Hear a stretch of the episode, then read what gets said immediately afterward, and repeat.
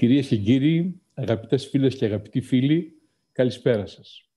Με τον καθηγητή Κώστα Κωστή σας υποδεχόμαστε στην εναρκτήρια συνεδρίαση του συνεδρίου που οργανώνει ο Κύκλος Ιδεών στο πλαίσιο της πρωτοβουλίας χίλια οκτακόσια είκοσι ένα είκοσι είκοσι ένα για τον πρώιμο εορτασμό της επετείου των διακοσίων ετών από την έναρξη της Ελληνικής Επανάστασης της Ανεξαρτησίας.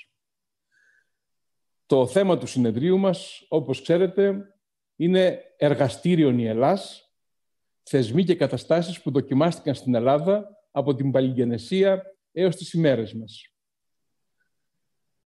Ο Κύκλος απεφάσισε να οργανώσει στα τέλη του δύο χιλιάδες είκοσι το συνέδριο αυτό ως μια γέφυρα προς τον εορτασμό, προς το έτος του εορτασμού. Οι υγειονομικές συνθήκες μας αναγκάζουν να οργανώσουμε το συνέδριο αυτό εν τέλει εξ αποστάσεως, με τη βοήθεια του διαδικτύου και της πολύ φιλικής και χρηστικής πλατφόρμας Zoom, αλλά έχουμε την φιλοδοξία και την ελπίδα ε, σε ένα χρόνο, στα τέλη του δύο χιλιάδες είκοσι ένα, να οργανώσουμε μια ε, νέα εκδήλωση με τη μορφή ημερίδας ή διημερίδας, στην οποία θα θέλαμε να παρουσιάσουμε τα πρακτικά του συνεδρίου με τη μορφή βιβλίου, οπότε θα έχουμε την ευκαιρία να φιλοξενήσουμε στην Ελλάδα τους ξένους καλεσμένους μας που μετέχουν διαδικτυακά τώρα στο συνέδριό μας.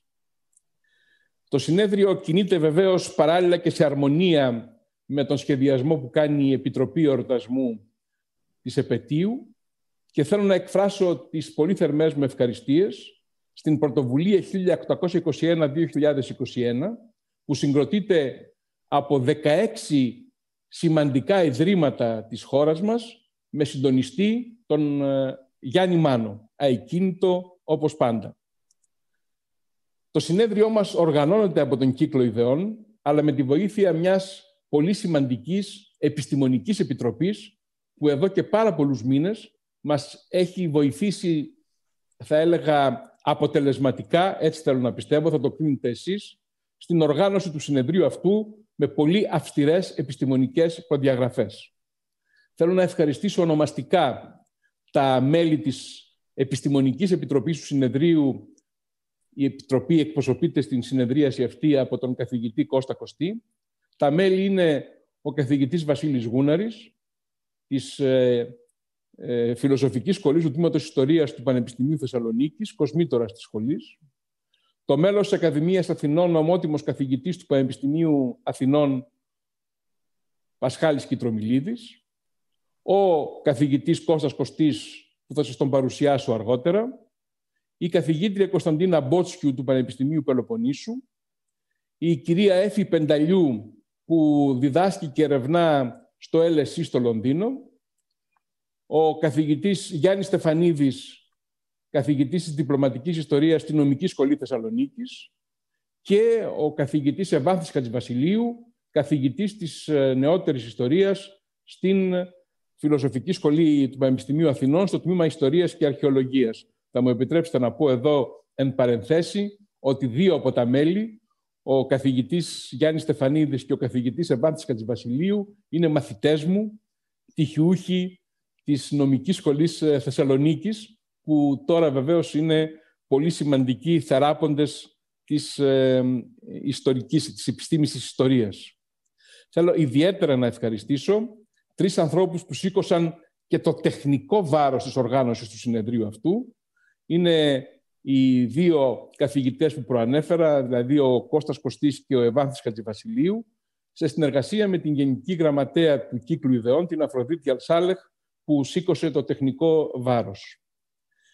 Στο συνέδριό μας μετέχουν ως εισηγητές ή εισηγήτριες, ως συντονιστές ή συντονίστριες ή ως συζητητές στην καταληκτήρια στρογγυλή τράπεζα σαράντα επιστήμονες. Από τους πλέον έγκυρους καθηγητές έως νεότερους ερευνητές. Πρόκειται για ιστορικούς, πολιτικούς επιστήμονες, νομικούς, οικονομολόγους, θεολόγους. Ιδιαίτερα θέλω να επισημάνω την συμμετοχή ξένων επιστημόνων, δύο από τους οποίους έδωσαν πολύ ενδιαφέρουσες συνεντεύξεις ε, την ε, χθες Κυριακή ο καθηγητής ε, Odd Arn Westerd του Yale έδωσε μια πολύ ωραία συνέντευξη στον Παύλο Παπαδόπουλο στην Καθημερινή της Κυριακής και θα είναι ένας κεντρικός μας ομιλητής στην αυριανή συνεδρίαση της Τρίτης. Ο δε καθηγητής Michael Cox του Ελ Ες Ι έδωσε μια εξίσου ενδιαφέρουσα συνέντευξη στην ε, ε, Δήμητρα Κρουστάλη στο Βήμα της Κυριακής. Θα είναι ο, ο, μιλητής μας, ο κεντρικός ομιλητής μας συνεδρίαση της Τετάρτης. Η αυριανή συνεδρίαση, όπως και η σημερινή, θα αρχίσει στις τρεις το μεσημέρι. Η συνεδρίαση της Τετάρτης στις τέσσερις το απόγευμα, για να είμαστε ακριβείς. Ε, θέλω επίσης να ευχαριστήσω από τους ξένους συμμετέχοντες τον καθηγητή Τζέικοπ Σόλ, ο οποίος θα μας μιλήσει για την εξέλιξη του δημοσίου χρέους, καθηγητής της ιστορίας αλλά και της λογιστικής στο University of Southern California και ένας πολύ σημαντικός μελετητής των θεμάτων αυτών. Και μετέχει επίσης και ο καθηγητής Ντένι Βοφσέγκο, ο οποίος ε, θα πάρει μέρος στην πρώτη συνεδρίαση που θα ακολουθήσει μετά την εναρκτήρια συνεδρίαση.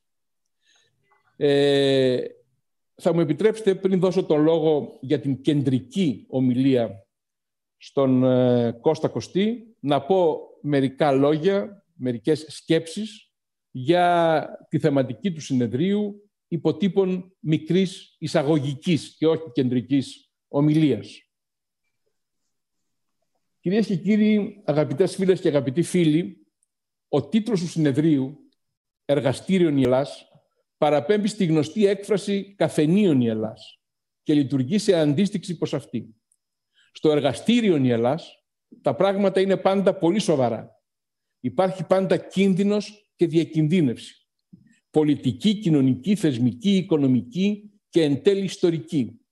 Δεν υπάρχει τίποτα το χαλαρό και επιπόλαιο που να θυμίζει καφενείο. Το ερώτημα που τίθεται πολύ συχνά είναι αν η Ελλάδα ως ανεξάρτητο εθνικό κράτος, με δεδομένη τη διαδρομή της επί διακόσια χρόνια, είναι μια ιστορία επιτυχίας, μια success story ή μια ιστορία αποτυχίας, μια failed story. Είναι προφανώς δύσκολο και παρακινδυνευμένο να δώσουμε μια απάντηση απλή, ενιαία και οριστική και μάλιστα μια απάντηση επιστημονική εντός εισαγωγικών. Πρόκειται για μια συνολική πρόσληψη της ιστορίας του σύγχρονου ελληνικού κράτους, που όπως κάθε πρόσληψη έχει έντονα στοιχεία ιδεολογικής χρήσης της ιστορίας ή αν μη τι άλλο προσωπικής προτίμησης. Θα μπορούσαμε όμως, με αξιώσεις ευρύτατης αποδοχής, να πούμε ότι η Ελλάδα των διακοσίων ετών του ανεξάρτητου κρατικού της βίου είναι μια άκρος ενδιαφέρουσα ιστορία, καθόλου πληκτική και μονότονη. Η Ελλάδα λειτουργήσε όλη αυτή την μακρά περίοδο ως πεδίο, ως εργαστήριο, στο οποίο δοκιμάστηκαν ή ακόμη και διαμορφώθηκαν νέες καταστάσεις και νέοι θεσμοί, η χρήση των οποίων μεταφέρθηκε σε άλλες χώρες ή επαναλήφθηκε στην Ελλάδα σε μεταγενέστερες ιστορικές φάσεις και υπό άλλες συνθήκες. Πρέπει βεβαίως να τονίσω εκ προημίου ότι και η εργαστηριακή λειτουργία της ελληνικής περίπτωσης είναι βαθιά υπονομευμένη από μια διάχυτη και επίμονη αντίληψη που κυριαρχεί στον ελληνικό δημόσιο λόγο ως κοινώς αποδεκτό στερεότυπο, ως αυτοαπαξιωτική εθνική ιδεολογία, ως υπόστρωμα ενός ιστοριογραφικού και πολιτικού λαϊκισμού. Σύμφωνα με την αντίληψη αυτή, η Ελλάδα γεννήθηκε ως προτεκτοράτο, υποπλήρη και διαρκή ξενική εξάρτηση, θύμα της ιστορικής της έγκλης και της γεωγραφικής της θέσης, και ως εκ τούτου ήταν εξ αρχής και εξακολουθεί να είναι όχι εργαστήριο για τη δοκιμασία καταστάσεων και θεσμών, αλλά πειραματόζωο. Πειραματόζωο υποταγμένο εξωτερικά και προδομένο εσωτερικά από τις πολιτικές και οικονομικές ελίτ που συγκροτήθηκαν ως όργανα των πατρώνων, συμμάχων, εταίρων ή έστω ως προνομιακοί συνομιλητές και συνεργάτες τους. Κατά αυτήν την ακόμη ισχυρή, για να μην πω κρατούσα κατά βάθος αντίληψη, η μόνη κατάσταση που δοκιμάζεται είναι η έλλειψη ανεξαρτησίας και πραγματικής κυριαρχίας και η ουσιαστική εν τέλει έλλειψη αλληλεγγύης εκ μέρους των εκάστοτε συμμάχων και εταίρων. Κατά τη λογική αυτή, το ελληνικό έθνος, ως διαχρονικός λαός του ελληνικού κράτους, αθωώνεται πλήρως, αλλά και χάνει τη βούλησή του. Δεν γράφει την ιστορία του, αλλά εγγράφεται σε αυτήν. Θεωρεί ότι άγεται και φέρεται ακόμη και όταν επικροτεί. Ψηφίζει, ξαναψηφίζει, εκλέγει, επιλέγει και εκ των υστέρων διαφωνεί και αποστασιοποιείται, χωρίς όμως να αναστοχάζεται. Υπάρχουν βεβαίως πάντα, σε όλες τις ιστορικά κρίσιμες στιγμές, κοινωνικές και πολιτικές ομάδες, εκλογικές μειοψηφίες, προσωπικότητες, πιο διορατικές που διαφωνούν ή αμφίστανται. Ακόμη όμως και ο εθνικός διχασμός και ο εμφύλιος πόλεμος προσλαμβάνονται στη συλλογική μνήμη με όσο γίνεται μικρότερο ποσοστό ενδογενούς ευθύνης. Οι πλευρές δε που καταφανώς διαψεύστηκαν από τις ιστορικές εξελίξεις εξακολουθούν να επηρεάζουν αταβιστικά τη σημερινή ελληνική κοινωνία, μειώνοντας την ικανότητά της να κατανοεί και να υπερβαίνει λάθη, συμπλέγματα, διανοητικές και συναισθηματικές αχμαλωσίες. Δηλαδή την ικανότητά της να κερδίζει τη μάχη του παρόντος και του μέλλοντος, που προϋποθέτει τη μάχη με τα βάρη και ιδίως στους δαίμονες του παρελθόντος. Η διαφορά, συνεπώς, ανάμεσα στο εργαστήριον η Ελλάς και το πειραματόζωο η Ελλάς είναι καθοριστική για την εθνική συλλογική αυτοσυνειδησία. Προφανώς, η Ελλάδα στα διακόσια χρόνια του κρατικού της βίου, από την Επανάσταση του χίλια οκτακόσια είκοσι ένα έως τις μέρες μας, ήταν πεδίο διεθνών επιρροών, συγκρούσεων και παρεμβάσεων. Συγκροτήθηκε όμως πολύ γρήγορα ως κράτος, διεύρυνε εντυπωσιακά τα αρχικά όρια της επικράτειάς της και θα ήταν άδικο για τον εαυτό της να αρνείται τη θέση της ως υποκειμένου της ιστορίας. Όχι προφανώς ενός συμπαγούς υποκειμένου, αλλά ενός υποκειμένου που το διαπερνούν κοινωνικές, πολιτικές, ιδεολογικές και αισθητικές αντιθέσεις ως προς όλα τα κρίσιμα διλήμματα. Το συνέδριο, λοιπόν, οργανώνεται για να τιμηθεί η επέτειος των διακοσίων ετών από την έναρξη της Επανάστασης, έχει όμως ως θέμα του ένα κόκκινο νήμα που διαπερνά τα διακόσια επτά χρόνια, την διαπίστωση, ακριβέστερα την υπόθεση εργασίας, ότι στην Ελλάδα διαμορφώνονται καταστάσεις και πρακτικές ή συγκροτούνται θεσμοί που έχουν πολύ συχνά καινοφανή στοιχεία και στη συνέχεια η χρήση τους μεταφέρεται σε άλλες χώρες ή υιοθετείται σε ευρωπαϊκό ή διεθνές επίπεδο. Συζητούνται ειδικότερα σε επτά θεματικές συνεδριάσεις, τρεις κεντρικές ομιλίες και μια στρογγυλή τράπεζα, οκτώ τέτοιες ερευνητικές προκλήσεις. Πρώτη πρόκληση, αυτή καθεαυτήν η επιρροή της ίδρυσης του ανεξάρτητου ελληνικού κράτους στη διαμόρφωση των εθνικών κρατών που προέκυψαν στην, Ανατολική, στην νότιο-ανατολική Ευρώπη μέσα από την αποσάρθρωση της Οθωμανικής Αυτοκρατορίας. Δεύτερη πρόκληση, η πρώιμη εγκαθίδρυση της Δημοκρατικής Αρχής, ακόμη και του κοινοβουλευτικού συστήματος διακυβέρνησης στην Ελλάδα, που σε συνδυασμό με την εξαιρετικά ενδιαφέρουσα καμπύλη του πρώιμου ελληνικού συνταγματισμού, καθιστούν την Ελλάδα ένα από τα διεθνώς ευδιάκριτα εργαστήρια των νεωτερικών συνταγματικών θεσμών. Τρίτη πρόκληση, η αυτοκεφαλία της κατ' Ελλάδα Ορθοδόξου Ανατολικής του Χριστού Εκκλησίας, που από οξύ κανονικό, με την έννοια του κανονικού δικαίου και πολιτιακό ζήτημα, εξελίσσεται σε μοντέλο που γενικεύεται με την χορήγηση πολλών επόμενων τόμων αυτοκεφαλίας από το Οικουμενικό Πατριαρχείο, παρότι έχει στο μεταξύ από το χίλια εννιακόσια είκοσι οκτώ διαμορφωθεί το υβριδικό σχήμα της Εκκλησίας της Ελλάδος ως διοικητικού συμφυρμού της αυτοκέφαλης Εκκλησίας της Ελλάδος και των Πατριαρχικών Μητροπόλεων των νέων χωρών.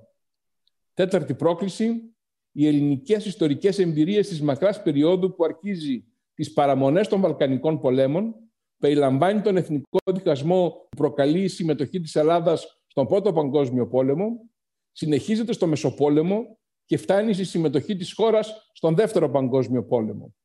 Πρόκειται για μια διεθνώς εξαιρετικά πυκνή περίοδο, στην οποία η Ελλάδα συνεισφέρει την εδαφική επέκτασή της χάρη στους Βαλκανικούς πολέμους, τον εθνικό διχασμό και το κράτος δύο κυβερνήσεων και δύο πρωτευουσών, την μικρασιατική εκστρατεία και καταστροφή, την ανταλλαγή των πληθυσμών, την ελληνοτουρκική προσέγγιση, την εντατική χρήση από την Ελλάδα των μηχανισμών της κοινωνίας των εθνών στο πλαίσιο μιας ιδιαίτερα ενεργού εξωτερικής πολιτικής, την ιδιόμορφη υπονόμευση του κοινοβουλευτικού συστήματος, την ανάδειξη ενός δικτατορικού καθεστώτος που προκαλεί με τις ιδεολογικές του συγκλήσεις με την ναζιστική Γερμανία και την φασιστική Ιταλία, αλλά η δύναμή του εν ασθενία τελειούται, όπως λέει και η Καινή Διαθήκη, ο Παύλος, με τη νίκη κατά της Ιταλίας στον πόλεμο του χίλια εννιακόσια σαράντα. Πέμπτη πρόκληση, η Ελλάδα ως δοκιμαστήριο του εθνικού φαινομένου, της ίδιας της έννοιας της ηθαγένειας, του μεγαλοειδεατισμού και αλυτρωτισμού, της ενσωμάτωσης των προσφύγων και της σχέσης έθνους και κράτους. Έκτη πρόκληση, η Ελλάδα ως δοκιμαστήριο των ευρωατλαντικών θεσμών, δοκιμαστήριο διπλό των θεσμών αυτών και της Ελλάδας μέσω της πρώιμης και βολονταριστικής συμμετοχής στο ΝΑΤΟ και της σύνδεσής της με τις τότε Ευρωπαϊκές Κοινότητες, αλλά και λόγω της αποβολής της από το Συμβούλιο της Ευρώπης κατά τη διάρκεια της δικτατορίας του χίλια εννιακόσια εξήντα επτά.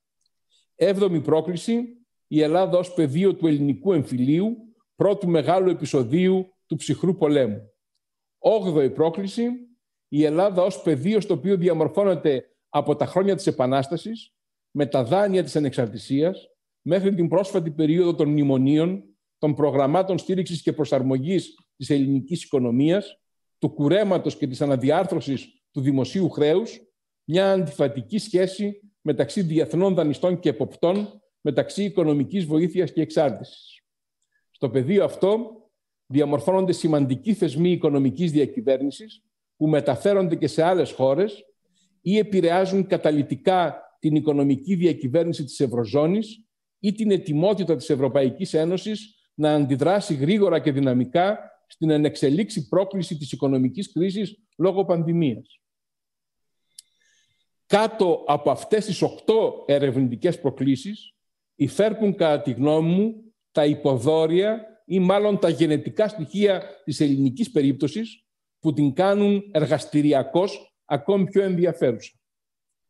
Διακρίνεται πρώτον η διαρκώς παρούσα μέχρι και σήμερα σύγκρουση ανάμεσα σε δύο συμπλέγματα. Τα ονοματίζω και θα εξηγήσω πολύ συνοπτικά τι εννοώ. Το σύμπλεγμα τυπολογικής κατωτερότητας συνυπάρχει και συγκρούεται με το σύμπλεγμα ιδιοσυστασιακής ανωτερότητας. Το ένα είναι δυτικόστροφο και το δεύτερο ανατολικόστροφο. Το ένα εκδηλώνονται σε σχέση με τον παρόντα κάθε φορά χρόνο και το άλλο ανάγεται στο παρελθόν. Η Ελλάδα σε σχέση με τα τυπολογικά χαρακτηριστικά του δυτικού φιλελεύθερου και δημοκρατικού κράτους χάνει σχετικά γρήγορα έδαφος παρά την πρώιμη εισαγωγή του συντάγματος, της δημοκρατικής αρχής, της καθολικής ψήφου, της κοινοβουλευτικής αρχής, ακόμη και της αρχής της δεδηλωμένης. Η Ελλάδα βρισκόταν ούτως ή άλλως εκγενετής σε υστέρηση σε σχέση με τα τυπολογικά χαρακτηριστικά μιας ανταγωνιστικής εθνικής οικονομίας που ακολουθεί τους ρυθμούς της πρώτης και της δεύτερης βιομηχανικής επανάστασης. Σχηματίζεται κατά τον τρόπο αυτό ένα σύμπλεγμα τυπολογικής κατωτερότητας, θεσμικής και οικονομικής, που καταδιώκει την κοινωνία και το πολιτικό σύστημα μέχρι σήμερα.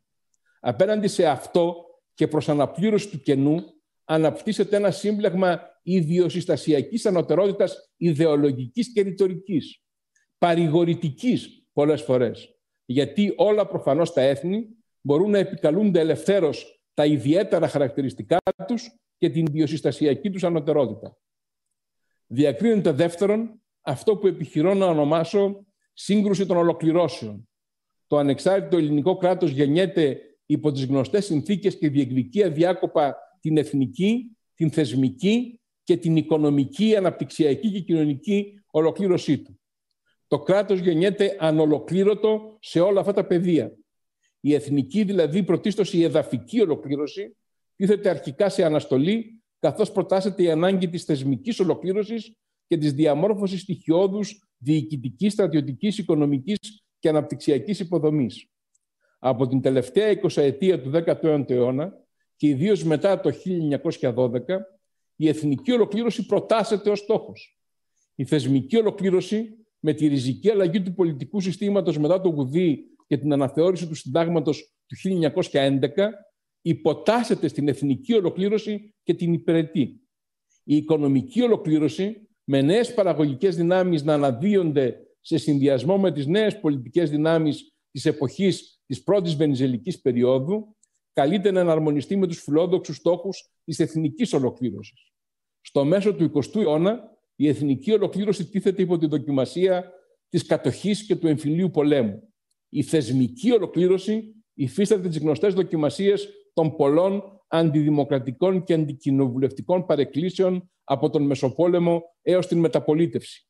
Η οικονομική ολοκλήρωση υποτάσσεται στη μοίρα της δημοσιονομικής καχυξίας, απειθαρχίας και ανισορροπίας, των κρίσεων φερεγγιότητας, των πτωχεύσεων, της προσφυγής στη διεθνή βοήθεια και τους ελέγχους που αυτή συνεπάγεται.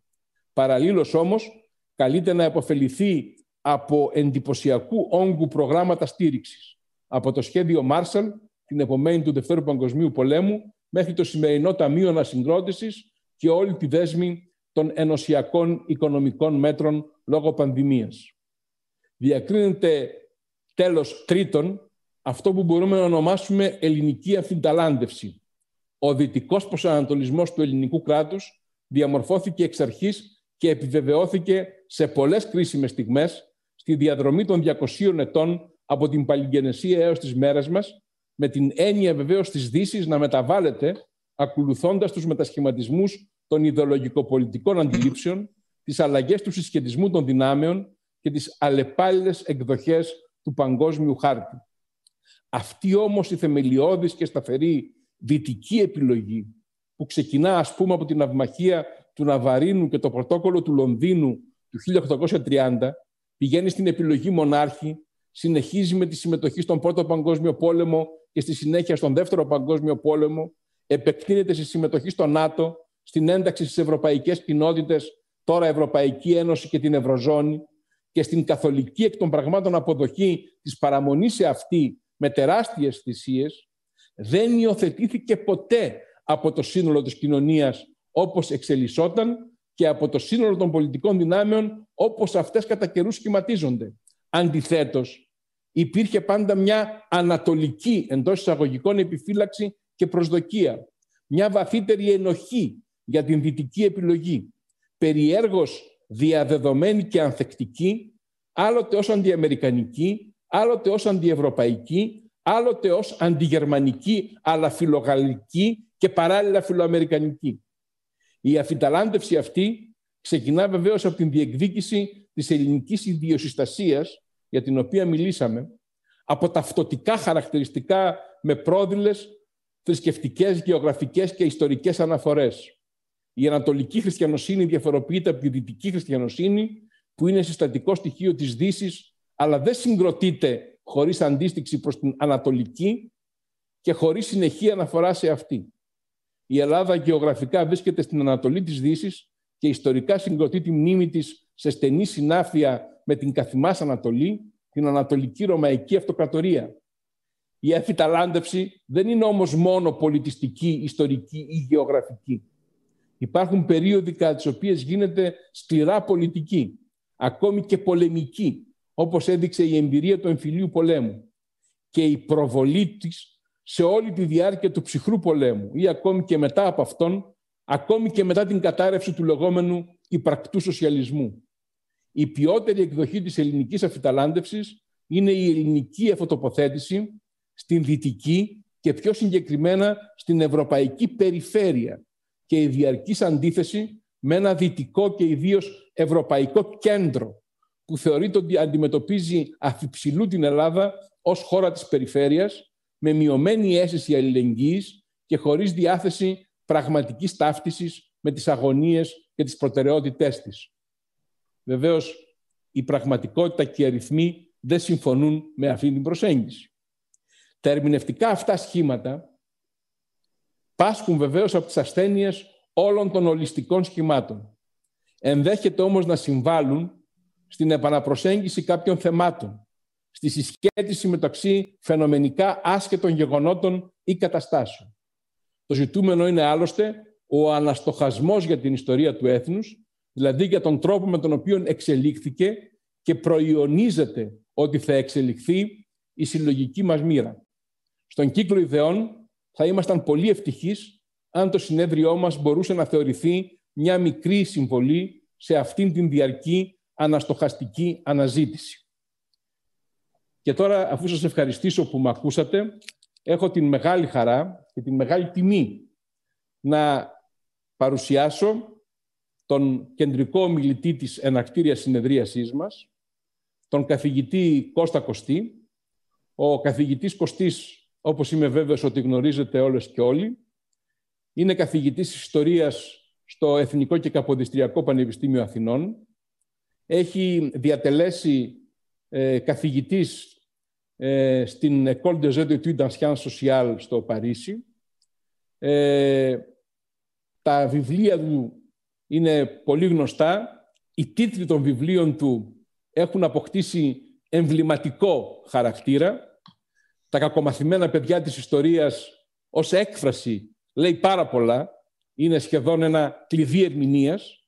Ο πλούτος της Ελλάδος, το τελευταίο του βιβλίο, που είχα και την μεγάλη χαρά να συμπαρουσιάσω με άλλους πολύ σημαντικούς ομιλητές, μας εξηγεί σε πολύ μεγάλο βαθμό την οικονομική διάσταση του ελληνικού success story. Ο Κώστας Κωστής έχει ασχοληθεί με πάρα πολλά θέματα. Έχει αφιερώσει μια μονογραφική του επεξεργασία στις πανδημίες, η οποία ήταν, θα έλεγα, Ε, εξαιρετικά διορατική, γιατί τώρα έχει γίνει άκρος επίκαιρη. Έχει ασχοληθεί πάρα πολύ συστηματικά με τη μελέτη της ιστορίας του ελληνικού τραπεζικού συστήματος, με την ιστορία της Εθνικής Τράπεζας της Ελλάδος και άλλων τραπεζικών, ας το πούμε, ιδρυμάτων. Έχει ασχοληθεί με την ιστορία της ελληνικής βιομηχανίας. Το βιβλίο του για την Πεσσινέ, για το αλουμίνιο της Ελλάδος, είναι μια πολύ σημαντική συμβολή προς την κατεύθυνση αυτή. Είναι όμως ένας καθολικός διανοούμενος, πέρα από καθηγητής της ιστορίας, ένας Έλληνας κοσμοπολίτης, και θέλω να τον ευχαριστήσω και στο πρόσωπό του να ευχαριστήσω όλα τα μέλη της Επιστημονικής Επιτροπής του Συνεδρίου, και με πολύ μεγάλη χαρά και με πολύ μεγάλο ενδιαφέρον που δίνω το λόγο για την εναρκτήρια ομιλία του στο συνέδριό μας. Αγαπητέ Καλ... Κώστα. Καλησπέρα και από μένα. Ευχαριστώ πάρα πολύ για τα καλά λόγια. Λίγο υπερβολικά τα βρίσκω, αλλά σε κάθε περίπτωση ευχαριστώ θερμά. Επίσης, θα ήθελα να ευχαριστήσω όλη την ομάδα του «Η Κύκλος», το Βαγγέλη Βενιζέλο προσωπικά, για την πρόσκλησή τους να λάβω μέρος στη σημερινή εκδήλωση, τόσο ως διοργανωτής όσο και ως ομιλητής. Θα ήθελα δε να ζητήσω και δημόσια συγγνώμη από την Αφροδίτη Αλ-Σάλεχ για την συστηματική ασυνέπεια που έδειξα στις υποχρεώσεις μου απέναντί της κατά τη διάρκεια της διοργάνωσης συνεδρίου. Έχω τύψεις, οπότε ελπίζω τώρα να με συγχωρέσει. Ε, ο Βαγγέλης Βενιζέλος παρουσίασε, νομίζω, πάρα πολύ ωραία τη λογική πάνω στην οποία οικοδομήθηκε το συνέδριο. Δεν χρειάζεται να επιμείνω καθόλου στο θέμα αυτό. Αυτό που θα επιδιώξω να κάνω συνέχεια είναι να θέσω μια σειρά από ζητήματα ε, που και μνημονεύτηκα από τον Βαγγέλη Βενιζέλο, αλλά και που είμαι σίγουρος ότι θα έρθουν στην επιφάνεια κατά τη διάρκεια του συνεδρίου μας. Η πρώτη ομάδα αυτών των προβλημάτων συναντάται με ένα εξαιρετικά ενδιαφέρον, θα έλεγα και κλειδί στον τρόπο που κατανοεί, που κατανοούμε την ιστορία μας, οπωσδήποτε δε, ένα θέμα που ρητά ή άρρητα απασχολεί πολύ συχνά τους Έλληνες ιστορικούς. Πρόκειται για την εξαίρεση, που αποτελεί το ελληνικό παράδειγμα στο διεθνές περιβάλλον και κατά πόσον κάτι τέτοιο ισχύει. Συγχωρήστε μου να δώσω κάποια παραδείγματα του τι εννοώ με κάτι τέτοιο. Στις είκοσι εννέα Ιουνίου του δύο χιλιάδες έντεκα, ο Μάρκ Μαζάουε, για τον οποίο νομίζω ότι δεν χρειάζεται να πω ποιος είναι, δημοσιεύει ένα άρθρο στους New York Times με τίτλο «Democracy's Cradle, Rocking the World». Το άρθρο δημοσιεύτηκε την επομένη της ψήφισης του λεγόμενου μεσοπροθέσμου, που συνοδεύτηκε από μαζικές διαδηλώσεις, εκτεταμένη χρήση της καταστολής από την αστυνομία και που αποτέλεσε μια στιγμή κορύφωσης του περίφημου, περίφημου κινήματος των αγανακτισμένων. Θεωρητικά η κεντρική ιδέα του άρθρου του Μαζάου ήταν απλή. Η Ελλάδα ήδη από τις πρώτες στιγμές δημιουργίας της υπήρξε πρωτοπόρος στο να θέτει ζητήματα και να αντιμετωπίζει προβλήματα που αποδεικνύονταν στη συνέχεια κομβικά για την ευρωπαϊκή ιστορία, δίνοντας παραδείγματα από τον πόλεμο της Ανεξαρτησίας, τον Πρώτο Παγκόσμιο Πόλεμο, τον Μεσοπόλεμο, Δεύτερο Παγκόσμιο Πόλεμο, αλλά και την Ανασυγκρότηση, καταλήγει προβλέποντας ότι για μια φορά ακόμη η Ελλάδα βρισκόταν προπομπός των διεθνών εξελίξεων ή με άλλα λόγια έδειχνε την κατεύθυνση που θα ακολουθούσαν οι διεθνείς εξελίξεις.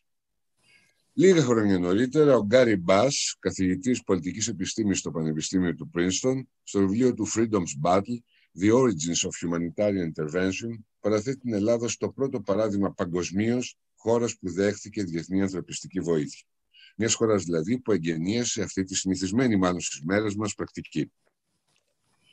Η αναφορά προφανώς γίνεται στην υποστήριξη που από το χίλια οκτακόσια είκοσι οκτώ στο χίλια οκτακόσια τριάντα τρία το υποστήριξε στο Βάλμης σε εισαγωγικά, προσέφερε στην Ελλάδα το εκστρατευτικό σώμα του στρατηγού Μεζών. Πολύ πιο πρόσφατα, ένας άλλος σημαντικός συγγραφέας, ο Ρόντρικ Μπίτον, για τον οποίο επίσης δεν χρειάζονται ιδιαίτερες συστάσεις, έρχεται να ενισχύσει την αντίληψη της ιδιαιτερότητας. Μεταφέρουν ένα σχόλιο του που αναφέρεται στην άφηξη των Βαβαρών στη χώρα μας. Στην Ελλάδα είχαν την τέλεια ευκαιρία να εφαρμόσουν στην πράξη ιδέες οι οποίες θα επιχειρούνταν να εφαρμοστούν στη χώρα τους μόνο ύστερα από τρεις δεκαετίες. Και πάλι το νήπιο ελληνικό κράτος ήταν σκαπανέας. Στην κρατήσουμε τη λέξη. Αν και μπορεί να μας έρχεται στο νου και ο λιγότερο θετικός χαρακτηρισμός του πειραματόζου, που ακουγόταν συχνά μετά τη χρηματοπιστωτική κρίση του δύο χιλιάδες δέκα. Σαν πειραματόζο η Ελλάδα έχει μακρά γενεαλογία. Ας κρατήσουμε και το πειραματόζο. Αν έψαχνα λίγο ακόμα, θα έβρισκα φαντάζομαι και πολλές άλλες εκφράσεις αυτού του είδους. Στο συνέδριο μας, για παράδειγμα, χρησιμοποιείται δύο φορές ο όρος δοκιμαστήριο, στους τίτλους διαενωτήτου. Η επιλογή δεν να χρησιμοποιήσουμε τον όρο εργαστήριο ήταν σε μια οπτική ε, πολύ πιο ουδέτερη και πολύ πιο αποκλεισμένη από τη λογική την οποία, την οποία χρησιμοποίησαν οι συγγραφείς στους οποίους αναφέρθηκα προηγουμένως. Το ερώτημα είναι που μας οδηγούν όλα αυτά. Αποτελεί η σύγχρονη Ελλάδα κάτι το εξαιρετικό, κάτι το μοναδικό στην ευρωπαϊκή, στην παγκόσμια ιστορία, όπως πολύ συχνά υποστηρίζεται. Έχει κάποιες ιδιαίτερες ιδιότητες. Με κίνδυνο να μου προσάψετε τάση διδακτισμού, θα ήθελα να θυμίσω ευθύς εξ αρχής το αντικείμενο της ιστορίας είναι το ειδικό, όχι το γενικό. Η ιστορία ενδιαφέρεται να μελετήσει συγκεκριμένες θεματικές μέσα στον χρόνο, αξιοποιώντας εργαλεία, δηλαδή θεωρητικά μοντέλα και έννοιες, που προσφέρουν οι κοινωνικές επιστήμες. Ωστόσο, ανάλογα με τα μοντέλα αυτά, τα οποία χρησιμοποιεί ή υιοθετεί, μπορεί να προκύψουν εντελώς διαφορετικές προσεγγίσεις. Και φυσικά μια προσέγγιση τελείως εμπειρική δεν πρόκειται σε καμία περίπτωση να μας βοηθήσει να κατανοήσουμε τη σημασία ενός φαινομένου.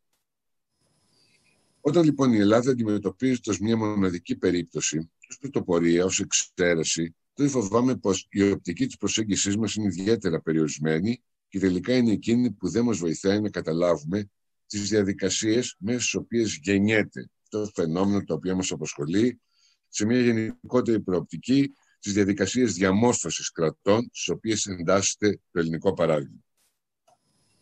Έτσι, αν επιστρέψω στον πόλεμο, στο παράδειγμα του πολέμου της Ανεξαρτησίας, θα έχουμε, φαντάζομαι, την ευκαιρία στα, στην επόμενο χρόνο να μιλήσουμε επανειλημμένα για το ζήτημα αυτό, τότε μεμονωμένες ώστε να μπορεί να το δει κανείς ως μια πρωτοπορία στην ανάδειξη ενός ανεξάρτητου κράτους από μια αυτοκρατορική πολιτική δομή.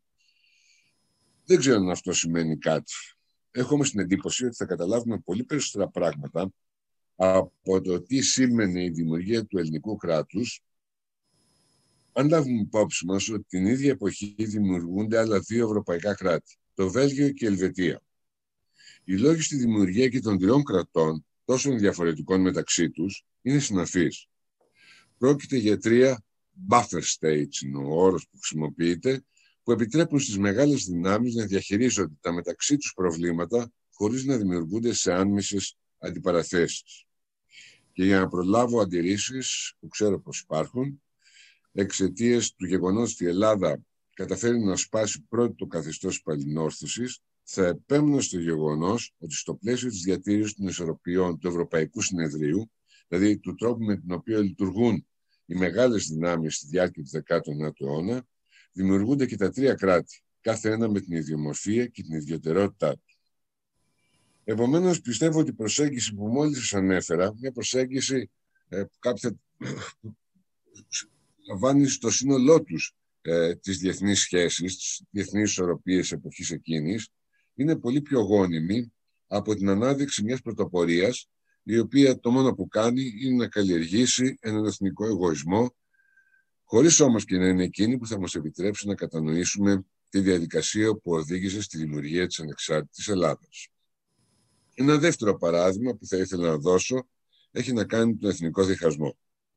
Σε όλες σχεδόν τις εργασίες που έχουμε, ο εθνικός διχασμός παρουσιάζεται ρητά ή άρρητα ως μια ελληνική μοναδικότητα.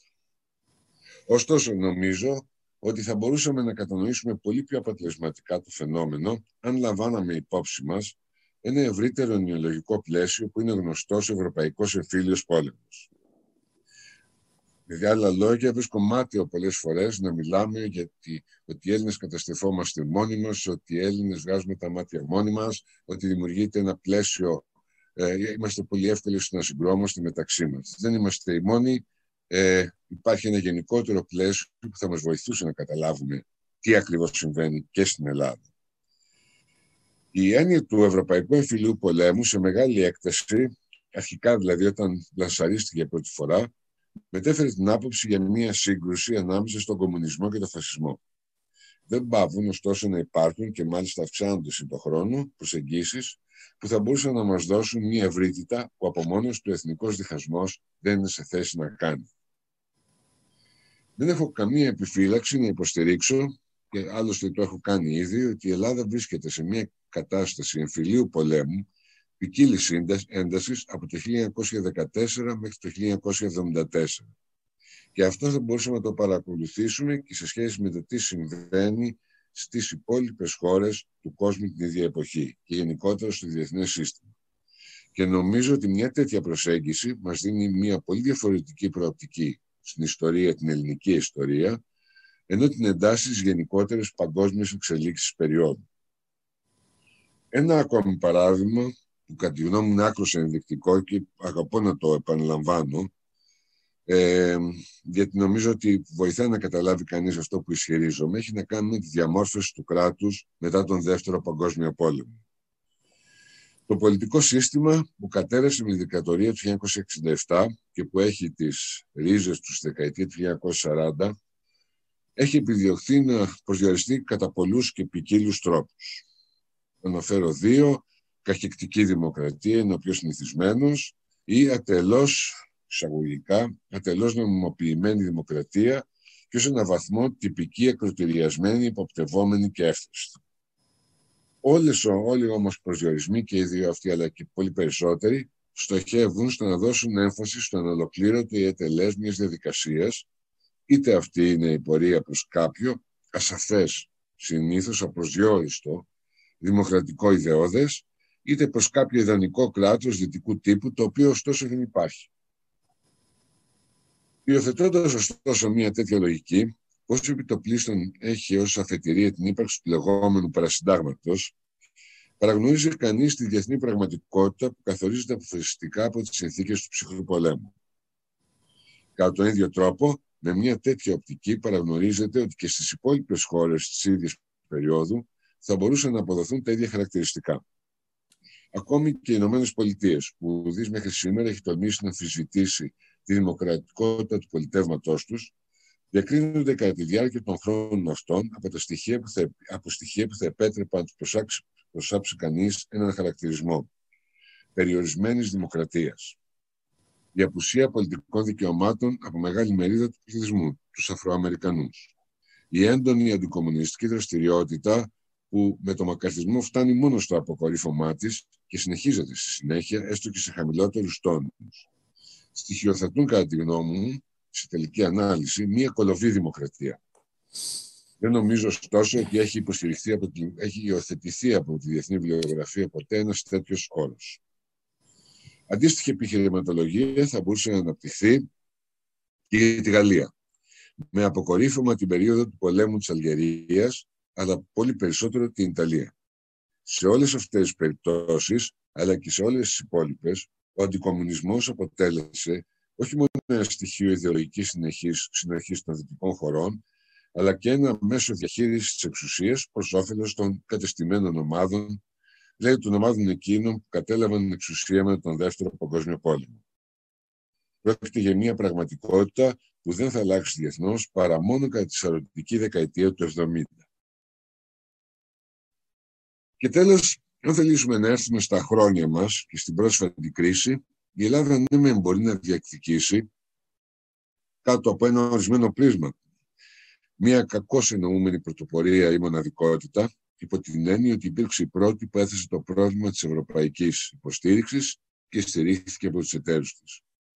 Αλλά φοβάμαι ότι στην προοπτική αυτή παραμένουμε δέσμοι μιας αντίληψης πολύ περιορισμένης, αγνοώντας στην καλύτερη περίπτωση υποβαθμίζοντας το γεγονός ότι υπάρχει μια παγκόσμια κρίση και μέσα σε αυτήν η Ελλάδα αντιμετωπίζει προβλήματα ανάλογα με τη φύση της οικονομίας, της κοινωνίας και του πολιτικού της συστήματος.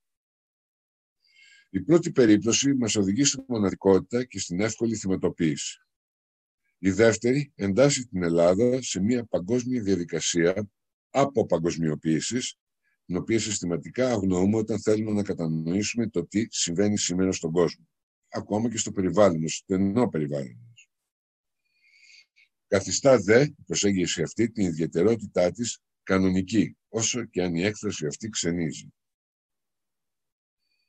Επομένως, πιστεύω πως αυτή η αντίληψη της ιδιαιτερότητας προέρχεται από μία, κατά τη γνώμη μου, αφελή αντίληψη ιστορίας. Μία αντίληψη που απομονώνει το κάθε εθνικό παράδειγμα και συνήθως έχει έντονες πολιτικές στοχεύσεις και σκοπιμότητες. Και αδυνατεί να υποδείξει τις παγκόσμιες διαδικασίες μέσα από τις οποίες μορφοποιείται και εντάσσεται το κάθε εθνικό παράδειγμα που, κατά τη γνώμη μου, είναι το ζητούμενο. Η μεμονωμένη περίπτωση αποτελεί πάντοτε ιδιαιτερότητα, είτε αναφερόμαστε στην Ελλάδα, είτε σε άλλες χώρες. Δεν έχει όμως να μας προσθέσει τίποτα συγγνώμισμα στις γνώσεις μας για το φαινόμενο που μας ενδιαφέρει, που εξετάζουμε. Προσπάθησα, σε όσα ανέφερα μέχρι τώρα, να υποδείξω κάποια προβλήματα που εύκολα μπορούν να προκύψουν εφόσον αντιμετωπίζουμε την Ελλάδα ως κάτι το μοναδικό. Είμαι απόλυτος σίγουρος ότι θα συζητηθούν αυτά τα ζητήματα στη συνέχεια και στις επόμενες μέρες. Ε, γιατί έχω, έχω την αίσθηση ότι όλες οι χώρες, η κάθε μία με το δικό της τρόπο, είναι δοκιμαστήρια ή εργαστήρια, μόνο που εμείς το αγνοούμε ή αδιαφορούμε να μάθουμε τον τρόπο με τον οποίο συμβαίνει κάτι τέτοιο. Η δεύτερη ομάδα ζητημάτων που θα προκύψουν αφορούν τα προβλήματα ενοιολόγησης, που συνήθως υιοθετούμε, τους όρους δηλαδή που χρησιμοποιούμε στην ανάλυση ενός φαινομένου για να το κατανοήσουμε. Καθώς δεν έχω τόσο πολύ χρόνο στη διάθεσή μου, θα περιοριστώ στο να δώσω δύο μόνο παραδείγματα αυτού του τύπου προβλημάτων. Το πρώτο αφορά τη δυναμική της κοινωνικής αλλαγής.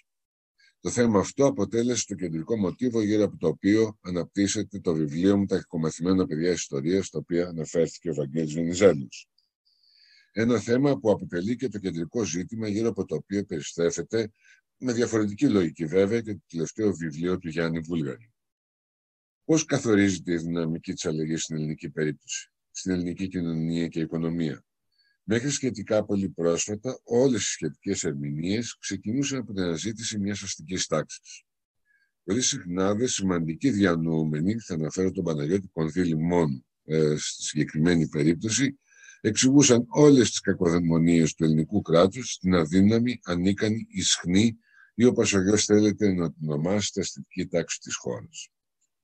Ωστόσο, αν αναζητούσαμε τη δυναμική της αλλαγής στο διεθνές πλαίσιο, μέσα στο οποίο το ελληνικό κράτος προσπαθεί να επιβιώσει, έχω την εντύπωση ότι θα μπορούσαμε να βρούμε ικανοποιητικότερες απαντήσεις στα ερωτήματά μας.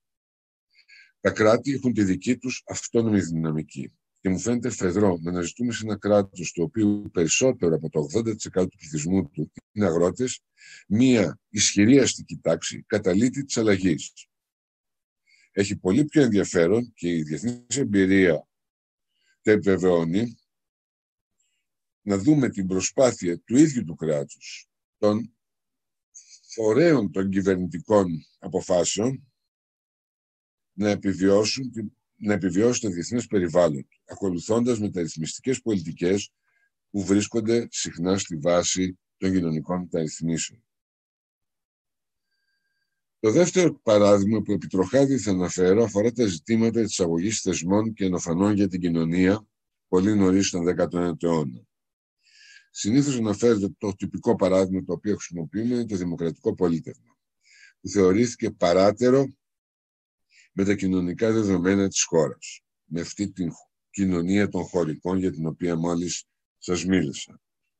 Κι όμως, αν λάβουμε υπόψη μας ότι η Ελλάδα παρουσιάζει το χαρακτηριστικό της αδυναμίας κάποιων πολιτικών ομάδων ε, να επιβληθούν στις άλλες, είναι ένα φαινόμενο που θα χαρακτηρίζει ως ανταγωνιστικό πολιτικό σύστημα. Να το πω πιο αναλυτικά, δεν έχουμε, όπως στη Βουλγαρία, στην Σερβία, για παράδειγμα, δύο ομάδες που συγκρούονται η μία με την άλλη και με στόχο η μία να εξοντώσει την άλλη και διεκδικούν μια εξουσία, αλλά έχεις πολλές μικρές ομάδες οι οποίες αδυνατούν να επιβληθούν η μία στην άλλη. Αυτό το ονομάζω ανταγωνιστικό πολιτικό σύστημα. Κάτι ανάλογο έχουμε και στη Βουλγαρία. Ε, τότε μπορούμε εύλογα να υποθέσουμε ότι το δημοκρατικό πολίτευμα ήταν εκείνο που επέτρεπε, στο δέκατο ένατο αιώνα τουλάχιστον, στις πολιτικές ολιγαρχίες, στις τοπικές πολιτικές ολιγαρχίες, να παραμένουν στο παιχνίδι χωρίς να κάνουν την ελπίδα τους για την εξουσία. Οποιοδήποτε άλλο σύστημα θα τις απέκλει. Στο πλαίσιο αυτό, ο βασιλιάς καθίσταται ρυθμιστής απαραίτητος για την ειρήνη της χώρας, την εσωτερική ειρήνη της χώρας, και αυτό επίσης είναι κάτι το οποίο η ίδια η πολιτική της εποχής δεν αγνοούσε. Στην οπτική αυτή μπορούμε να δούμε το δημοκρατικό πολίτευμα ως προϊόν μιας αναγκαιότητας και όχι ως μία εκ των άλλων επιβολή ή εισαγωγή από το εξωτερικό. Ε, νομίζω ότι θα γινόμουν κουραστικός να αναπτύξω πιο αναλυτικά όλα αυτά τα θέματα ή να θέσω και άλλα θέματα. Ε, νομίζω ότι συνέχεια θα μας δοθεί η ευκαιρία να τα συζητήσουμε όλα αυτά με πολύ μεγάλη άνεση. Μπορώ να σταματήσω εδώ και να σε ευχαριστήσω για μια φορά ακόμα. Ε, αγαπητέ μου Κώστα, ευχαριστώ θερμότατα για την εναρκτήρια αυτή ομιλία που μας εισάγει με τον πιο ωραίο τρόπο ε, στη θεματική του συνεδρίου. Ε, έχουμε κάποια λεπτά στη διάθεσή μας έως την προγραμματισμένη ώρα έναρξης του πρώτου τραπεζιού. Ε, ήθελα να σε ρωτήσω αν έχεις τη διάθεση να αξιοποιήσουμε αυτά τα περίπου δέκα λεπτά που έχουμε, για την ακρίβεια δεκατρία λεπτά, για να κάνουμε μεταξύ μας μία συζήτηση. Μπορούσαμε να κάνουμε, αλλά... Ωραιότατα. Χαίρομαι πολύ και ευχαρίστως. Θα ήθελα ωστόσο, μια και υπάρχει αυτός ο χρόνος, να προσθέσω κάτι, κάτι το οποίο παρέλειψα. Γιατί παρακαλώ. Ε, πάρα πολλές φορές χρησιμοποιούμε και τώρα που έρχεται η ώρα ε, που να γιορτάσουμε τα διακόσια χρόνια της Επανάστασης. Χρησιμοποιούμε όρους οι οποίοι είναι κατά τεκμήριο αδόκιμοι. Θα σας φανεί παράξενο να πω αδόκιμη ώρα για να μελετήσουμε την ελληνική ιστορία. Κάτι το οποίο μας δυσκολεύει τις συγκρίσεις και μας δυσκολεύει στην ένταξη του ελληνικού παραδείγματος στο διεθνές περιβάλλον. Να δώσω ένα παράδειγμα. Χρησιμοποιούμε τον όρο έθνος κράτος ή εθνικό κράτος. Ε, για την Ελλάδα που γεννιέται το χίλια οκτακόσια τριάντα. Η, ο συλλογισμός είναι σαφής. Έτσι, μια χώρα που γεννιέται από την Εθνική Επανάσταση, από μια Επανάσταση που οπωσδήποτε είναι εθνική, ε, δεν μπορεί παρά να είναι ένα κράτος εθνικό, ένα έθνος κράτος. Αυτός είναι ο, ο κοινός τόπος, αν το θέλουμε. Η κοινή λογική αυτό μας υπαγορεύει. Ωστόσο, αν παρακολουθήσουμε το πώς χρησιμοποιούν διεθνώς τον όρο έθνος κράτος και εθνικό κράτος, θα καταλήξουμε ότι είναι κάτι πολύ διαφορετικό από αυτό που υπάρχει στην Ελλάδα. Το εθνικό κράτος είναι το σύγχρονο κράτος. Το εθνικό κράτος είναι το κράτος που γεννιέται στην Ελλάδα από το χίλια οκτακόσια εβδομήντα και μετά. Ε, δεν είναι το κράτος του όθωνα. Ε, δεν είναι το κράτος στο οποίο η διοίκησή του, η διαχείρισή του, η διακυβέρνησή του γίνεται μέσα από διαπραγματεύσεις και συναλλαγές της πολιτικής κορυφής με τις τοπικές ελίτ. Όλη η εμπειρία της οθωμανικής διακυβέρνησης είναι κάτι περισσότερο από αυτό. Θα πρέπει να περιμένουμε να πέσει ο Όθωνας, να περάσουμε σε μια νέα περίοδο να απαιτηθούν πολύ μεγάλες επενδύσεις για να υπάρξει ένας νέος στρατός. Αυτό συνεπάγεται και επενδύσεις ε, σε κάθε τομέα της ελληνικής ζωής για να φτάσουμε σε ένα εθνικό κράτος. Ε, μπορώ να φανταστώ ότι κάτι τέτοιο ξενίζει. Ωστόσο, αν το μελετήσουμε λίγο καλύτερα, έχω την εντύπωση ότι θα μας διευκόλυνε πάρα πολύ να εντάξουμε και το ελληνικό παράδειγμα παράλληλα με τα υπόλοιπα νοτιο, νο, νοτιοανατολικά παραδείγματα, τα Βαλκάνια δηλαδή, αλλά και γενικότερα την πορεία που ακολουθούν τα ευρωπαϊκά κράτη. Αυτό ήθελα μόνο να προσθέσω, ήταν κάτι το οποίο το άφησα έξω. Άρα, άρα, άρα, άρα, αν έχω καταλάβει καλά, ε, η εισαγωγική σου τοποθέτηση έχει έναν πρώτο άξονα που αφορά την έννοια της ιδιαιτερότητας, την οποία mm. θέλεις να μετριάσεις λέγοντας ότι πολλά στοιχεία που εμείς τα θεωρούμε ελληνική ιδιαιτερότητα ή μοναδικότητα υπάρχουν και αλλού, είναι ευρύτερα διαδεδομένα. Αν χρησιμοποιήσουμε ως αναλυτικό εργαλείο την έννοια του Ευρωπαϊκού Εμφυλίου Πολέμου, μπορούμε να κατανοήσουμε, για παράδειγμα, πολύ καλύτερα την δική μας περίοδο ε, του χίλια εννιακόσια δεκατέσσερα χίλια εννιακόσια εβδομήντα τέσσερα, σχεδόν του Πώς. λεγόμενου σύντομου εικοστού αιώνα, ε, του ελληνικού εικοστού αιώνα, που είναι λίγο συντομότερος από τον παγκόσμιο, με βάση την τυπολογία ας πούμε, του Hobsbawm. Ο δεύτερος άξονας είναι η ενιολόγηση, άρα προσθέτεις και την έννοια του έθνους κράτους, στην έννοια της κοινωνικής αλλαγής και στην έννοια του δημοκρατικού πολιτεύματος. Ακριβώς. Ναι, νομίζω ότι ο κοινός παρονομαστής, αν έχω καταλάβει καλά, όλων αυτών είναι ότι βεβαίως στην Ελλάδα έχουν δοκιμαστεί θεσμοί και καταστάσεις που γενικεύτηκαν, αλλά γενικώς η ιδιομορφία μας είναι πολύ μικρότερη και υπάρχει ένα πρόβλημα στην Ελλάδα. Υπάρχει μια αδυναμία στη συλλογική συνείδηση, στην πρόσληψη της ιστορίας, στο αφήγημά μας το εθνικό, μια αδυναμία αποδοχής, αφομοίωσης και εν τέλει προστασίας των κεκτημένων μας, των κατακτήσεών μας για την ακρίβεια. Και αυτό το γεγονός δηλαδή ότι δεν μπορούμε να κατανοήσουμε πόσο σημαντικά είναι αυτά που, που έχουμε κατακτήσει κατά, κατά καιρούς ε, και συνεχώς τα υποβαθμίζουμε και συνεχώς τα υπερκαλύπτουμε από μία αναγωγή στην ιδιαιτερότητα και στην κακή μας μοίρα, τελικά ε, τα κάνει όλα αυτά πολύ πιο εύθραυστα από ό,τι σε άλλα κράτη. Και αν, αν, αν, ε, αν θα... Ναι, ναι, σταμα... ναι, ναι. Ναι. Απλώς θα έλεγα ότι θα, θα έδινα, θα έδινα δύο, δύο παραδείγματα.